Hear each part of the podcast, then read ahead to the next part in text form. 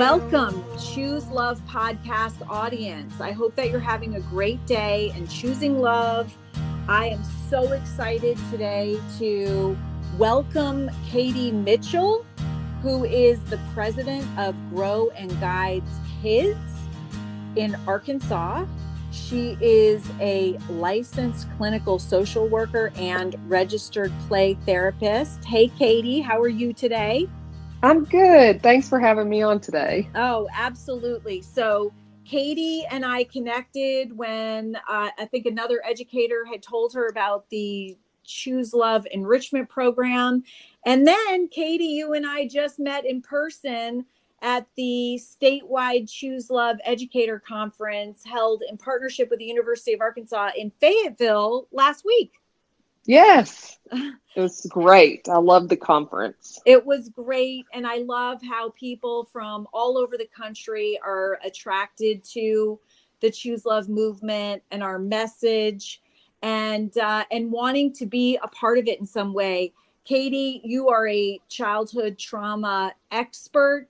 And when we spoke, I, you know, I, I, I see so much trauma when I'm in schools um, hey, we've experienced trauma in my own household on several several different levels. Uh, you know, throughout uh, JT and Jesse's life, and uh, and so I know the impact that it can have, and how we really need to be uh, more informed about what trauma is what it mm-hmm. looks like, how it manifests, how it can, how it has the possibility of negatively impacting a child, not just in the present, but for their future in all ways physically, mentally, emotionally, and spiritually, and what we can do to help uh, reduce and even prevent those um, deleterious effects of trauma. Um, but we know that there is a lot of trauma out there. Um, there was a study uh, called the ACEs study, which mm-hmm. stands for Adverse Childhood Experiences. This study is now 20 years old, but one that is still used and quoted most often. And uh, that study found that one in five kids was coming to school traumatized. And uh, and i know that today there's studies by clifford beers who's actually uh, located in connecticut a trauma informed agency that works in schools here that shows that really that number today is around 50% and that's a lot of trauma and that's a lot of kids in classrooms that are exhibiting a lot of different kinds of behaviors and have a lot of needs. And we know that kids that are traumatized are are are you know what's we we actually know a lot about what's going on in their brain and how it prevents them from learning. Can you talk a little bit about that katie Absolutely. So there's various things. I think the biggest thing that I come in contact with that is extremely misunderstood is what trauma is. Um, a lot of people think that it has to be something big that happens and something that maybe um, affects the entire family. They believe maybe a tornado or like what you guys experienced, a school shooting, and people believe that trauma has to be big. However, that is not true. So the ACEs can also, we call them in the trauma world, little T's and big T's, um, little traumas and big traumas. I honestly don't like that term because the brain cannot really decide if it's a little t or a big T. At the end of the day, the brain responds to maybe a teacher yelling at a child in a classroom. This, if they identify and feel like they're unsafe, the brain responds the exact same way than if you're in an F4 tornado. Wow. And absolutely. And a lot of people don't understand that. And so they often downplay the emotional abuse or stuff like that. But what happens is when trauma happens and something traumatic or scary, the first thing that goes off in our brain is the amygdala. And when that happens, the amygdala's job, I call her our car alarm, is she does not know if it's real danger or fake danger. So that again is huge. The amygdala's job is not to say this is real, this is fake. So that also means that if uh, let's say a fire alarm goes off at the school, but there's not really a fire, it was just an accident. The brain is going to respond and say danger, danger, danger. And it's up to the prefrontal cortex to catch up and say you're not in danger. However, the scary part about this, or the part that we need to worry about, is those traumatized kids often live in what Becky Bailey describes as the reptile brain. That's our brain stem. Yeah. That's where our fight, flight, or freeze lives. Um, the crazy part about that brain, it is the only part of the brain that cannot learn and it cannot access memories. So those are three huge things. And traumatized kids who come to us in the classroom or at home are living in brainstem, which is a really scary place to live because a lot of other things in the brain happen in that phase. And so we're expecting these kids who walk in in brainstem to learn math and science and to show empathy and emotion and understanding. And we're expecting when honestly the only question they're asking is, Am I safe? Am I safe? Um, the biggest part about that, that's scary also, is brainstem. So when a child is in their brainstem, they are shooting off cortisol and the mm-hmm. cortisol is going off. And that's not meant to be long term. And actually, long periods of cortisol release lead to the damage of the hippocampus. And that's the learning and memory part of our brain. Um, and when it's on for too long, our corpus callosum, that's the part that connects our two brains, and that's our shifting, like our right hemisphere and left hemisphere. There's actually a major shrinkage shown in the corpus callosum to connect the hemispheres of the brain when there's trauma. So then to circle back is there is multiple things that can be trauma. It doesn't take something big for everyone to notice. It could be, you know, a few of the things that the ACE ACEs list is emotional abuse, physical abuse, sexual, emotional neglect is a big one. So parents who are just like, or teachers who are tell kids to suck it up and move on and get over it. That is actually a form of neglect in teaching the children to push it down. Any sort of another thing is how was the pregnancy?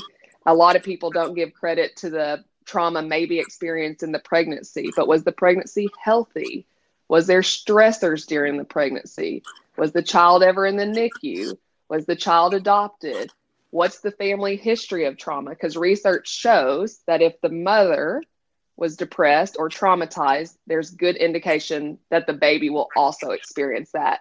And all of these things circle back to brain development and how we are interacting with our kids either in the classroom and at home and of course it also includes drugs and alcohol and yes. divorced or separated parents um gosh that's so it gives you a, a, different way of thinking about kids as they're in your classroom and they're exhibiting behaviors that uh, that you're that you know maybe traditionally have been uh, you know something that would be punishable. Really we have to ask ourselves the question is this coming from really a point of pain is this coming right. from trauma right uh, that's how we have to be careful and that's why i love the choose love movement and the social emotional learning because a lot of us what happens is when a child walks into our classroom and he is in reptile brain our mirror neurons look at him or look at her, look at the child who enters the class, and can often fire our own amygdala in ourselves. So if a child comes into the room dysregulated, that usually reflects in you. So their amygdala is going off saying they're in danger. That signals your amygdala to go off that you're in danger because we're dealing with a child who may be volatile and we might not know what comes next in his behavior. So the teacher then in turn sends off the amygdala, sends off their amygdala. So then they go into reptile brain. So now we have a child and a teacher both in reptile brain trying to decide which one's safe. And that's when we get to the get out of the classroom, go to the principal's office, right? Go go to alternative alternative learning when honestly all that kid needs is to be assured of safety. So that is always my number one tip for teachers and parents is check your reptile brain. Are you in brainstem? The more you're in brainstem, the more you're role modeling to the child to be in brainstem. So we need to get to these kids by using our prefrontal cortex, and that's going to be our calm and our logical thinking. So separating a kid from the classroom, yelling at a kid, all that's doing is teaching them that they are in their correct brain and actually enabling them to live more in the reptile brain because you're confirming their beliefs that they're not safe.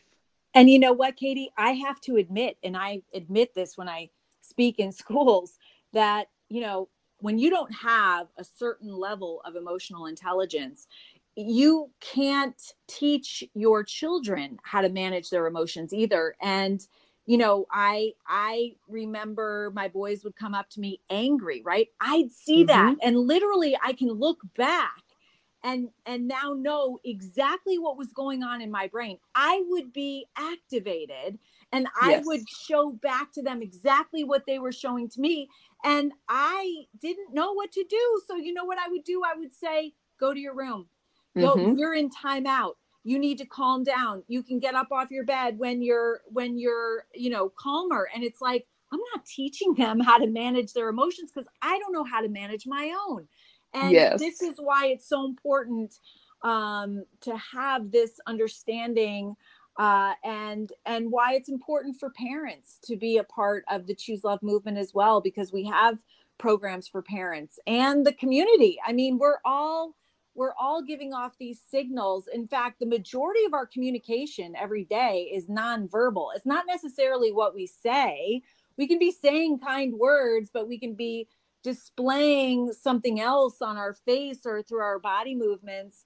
In fact, when I was doing some research for this podcast, Katie, there, and I'm sure that you're familiar with this study on faces and yes. how traumatized kids had a really hard time reading the emotion between happiness and anger and fear and sadness on on these subjects faces and so they'd often misinterpret or see a neutral face as an angry mm-hmm. face. And then that would set them off. Yes. Because yes. they're in hyper vigilant mode. Absolutely. That's they're just in their reptile brain searching for anything and not trusting really anyone, right? You kind of when we meet these kids, a lot of them we have to prove to them that we're safe. And sometimes how do we do that? I always say a little bit about me is uh, I adopted two children out of foster care three years ago. Um, I'm a registered play therapist. I've been EMDR trained. I have significant amount of trauma training. And I remember my funny story is when they first came to live with us, they were two and three. I told my husband, I said, now you just kind of sit back and watch how I walk with them, you know, or, you know, you, you watch how I work with them. You watch how I talk to them because I'm going to role model exactly how to handle this. And I'm walking him through. I think I scared my husband. I told him, I said, You never know with foster kids. I said, They might light our house on fire, but we're just going to work through it. And he looked like a deer in headlights and said, Okay, and agreed. And so I set up this. yeah, I know. So I'd set up this really gloomy picture because that's what I was used to. And I specialized in adoption and trauma and foster and all that. And so the day my kids came home, they my son who is actually three at the time about to turn four the next week walked into his room his beautifully painted room. First time he had a room to himself i had worked so hard it, on it he spit on the floor and said i hate it here. Well what does this highly trained person over here do? I just wanted to hug him and, and i no my reptile brain went off and i said what do you think you're doing? You don't spit on the floor in your new room but this was unsafe to me. This was a stranger in my house. This was a kid. And so I say that as my husband looked at me and said, Really good job handling it. and but that day it just registered to me that we are all susceptible to handling it wrong. I have hours and hours of training trauma, and this is literally my specialty. And it took 30 seconds for me to go into reptile brain and explode on a baby in my home. And so that's why it's so important to recognize that we all have these triggers, but we can also all work on them. And that's also scary because I want you to think I am educated in all this and I exploded. But what about the people and the children who come from communities and homes that have no emotional, like you said, who have no background, who had a history of no parents teaching them that emotional intelligence stuff? Then we are having untrained parents who are are have no indicators of how to help kids. And that's just a really sad and scary place to be. So then when the kids coming to school you teaching them social emotional learning is huge but it's new to them. Yeah. There's a lot of kids who don't even know who i have kids who come to my office sometimes and you wouldn't believe i just had a six or seven year old last week who i was going through basic emotions with them mm-hmm. and i asked them to make an anger face and they couldn't they had no idea because they're so disconnected. Wow. And that's for survival. Yes, exactly. Yeah. So I, I think, you know, I, and I think I love that you shared that, Katie, and that you had the courage to share that about yourself. And I always share, you know, my failings with my audiences because I'm just a person too. And we, we all fail and make mistakes. And, and that's, uh, that's how we learn and we grow. Um, but you know, the the uh, I think maybe one of the only arguments against teaching social emotional learning in schools was, you know, this is the parents' uh, job. It should be taught at home. And, you know, I look at myself like I I, I had good parents. You know, I had. Mm-hmm very little trauma growing up, uh, aside from my parents getting divorced. And I was a college graduate, and you know, I, I worked.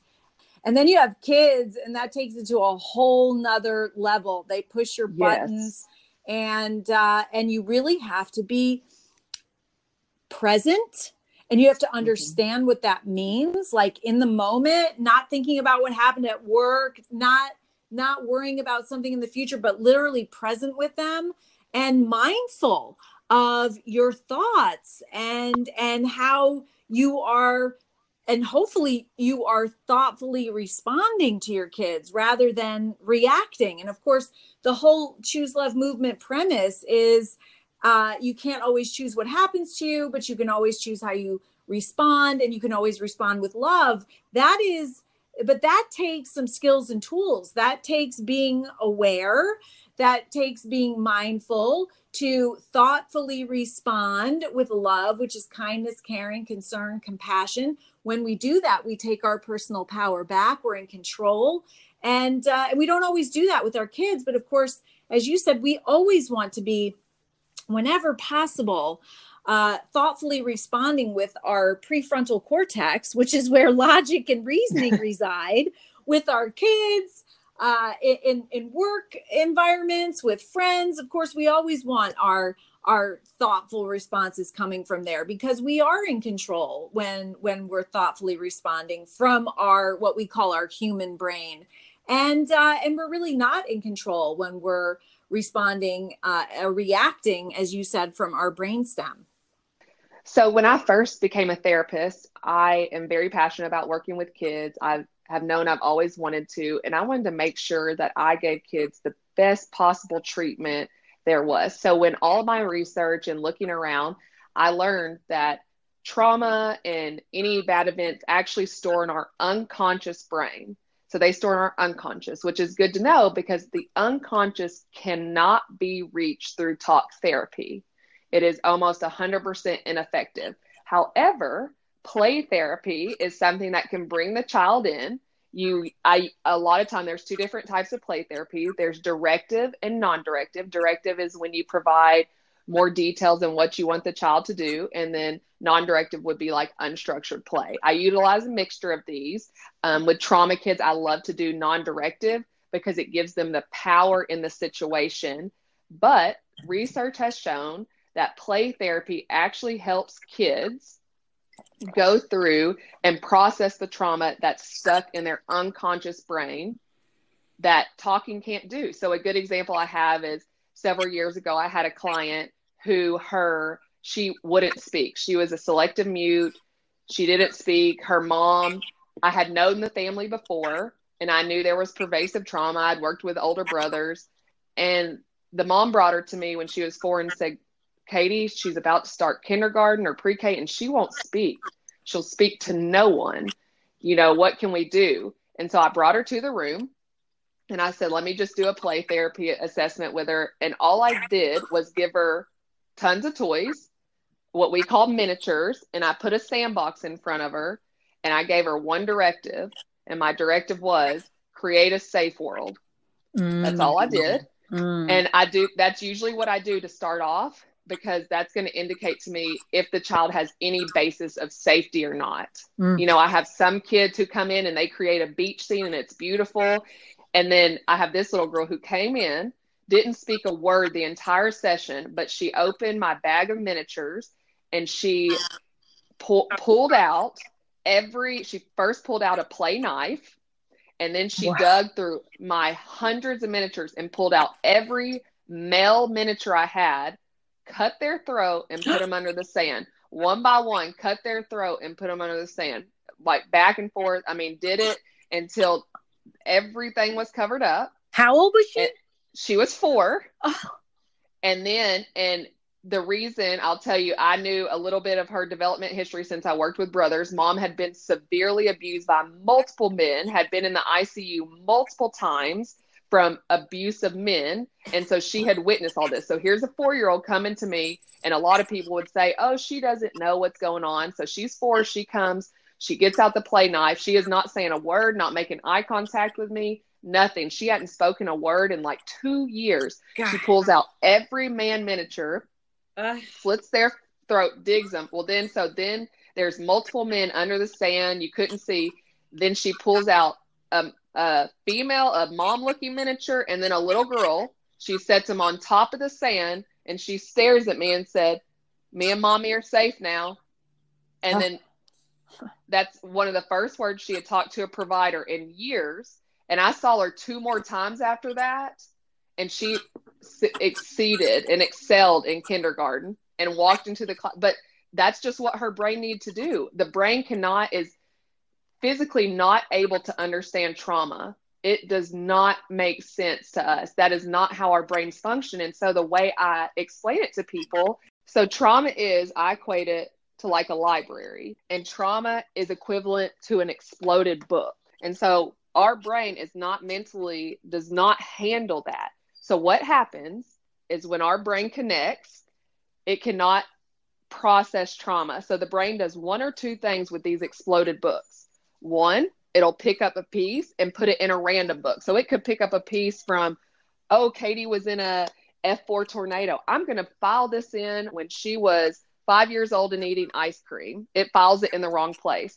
Wow. The other thing, yes, the other thing it does is that it will leave it on the floor and not clean it up, and those become landmines. So that is when you're you hear something or smell something and do something, and all of a sudden you're like, "Ooh, I don't know why, but that doesn't feel right." Mm, and you might not even correlate it, right? But that's a landmine that wasn't cleaned up. So what play therapy does is it helps connect those two hemispheres. It helps strengthen strengthen the corpus callosum, which we learned that cortisol actually visibly shrinks shrinks in studies.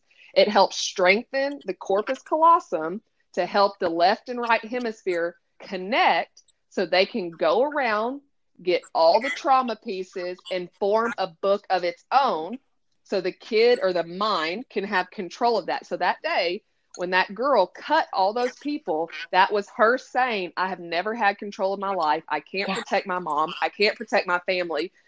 But her brain needed control over that. So what did she do? She took power. She hurt all those men. She buried them. And then she looked at me, smiled, and said, Me and mom are safe now and she moved on and she was able to move on you know it's interesting gavin de becker in his book gift of fear he talks about the the number one thing that men fear is that women will laugh at them and the number mm-hmm. one thing that women fear is that men will kill us yeah wow. And you know and and that's that's just being a woman. And then you have this this uh this little child that's witnessed so much trauma is uh, just amazing but amazing also that she can have that experience and be able to move on. And that's you know neuroplasticity right? Our brains yes. can can heal and they can heal at any age so there's a lot of hope in what we're talking about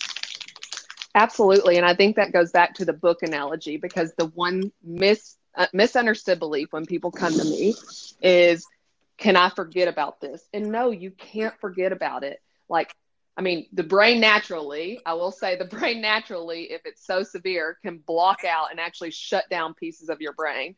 Yeah. Um, which is huge. However, therapy is not to come and help it block it out, but it's to come and to put that book back together because when the book is together, it can be filed away. So then you can have as much understanding as possible to at least process it. So it the goal of therapy is for it still to be there, but it to be filed away to take away the triggers of the trauma.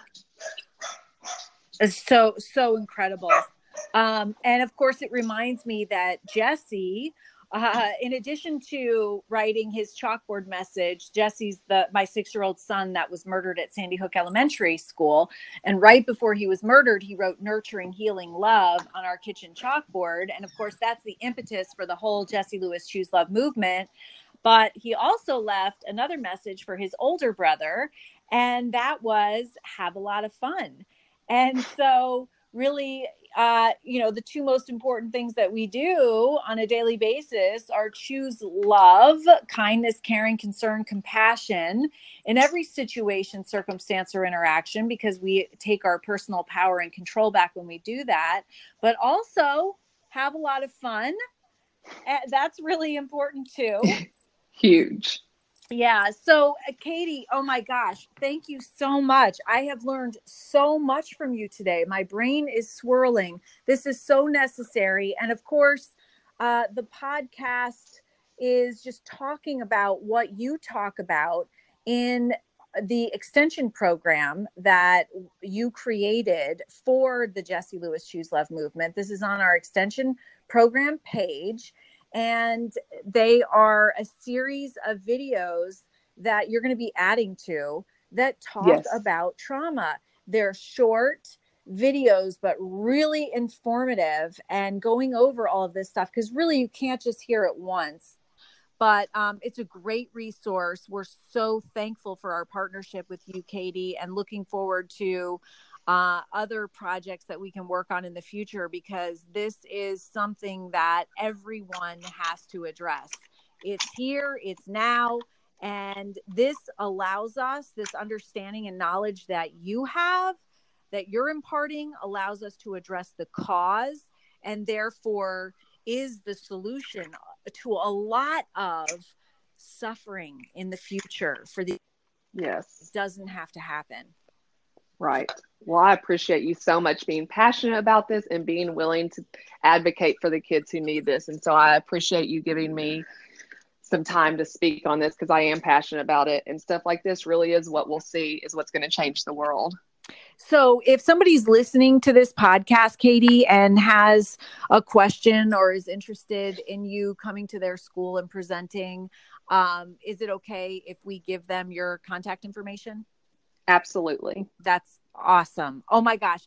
Thank you so much, Katie. Thank you for teaching us so much about childhood trauma.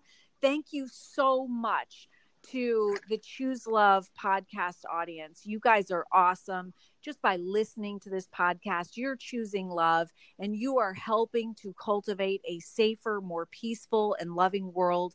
Thank you from the bottom of my heart. I love you all and We'll see you again. Have a lot of fun until the next podcast. It's all part of us. We can all choose love. It'll lift you up if you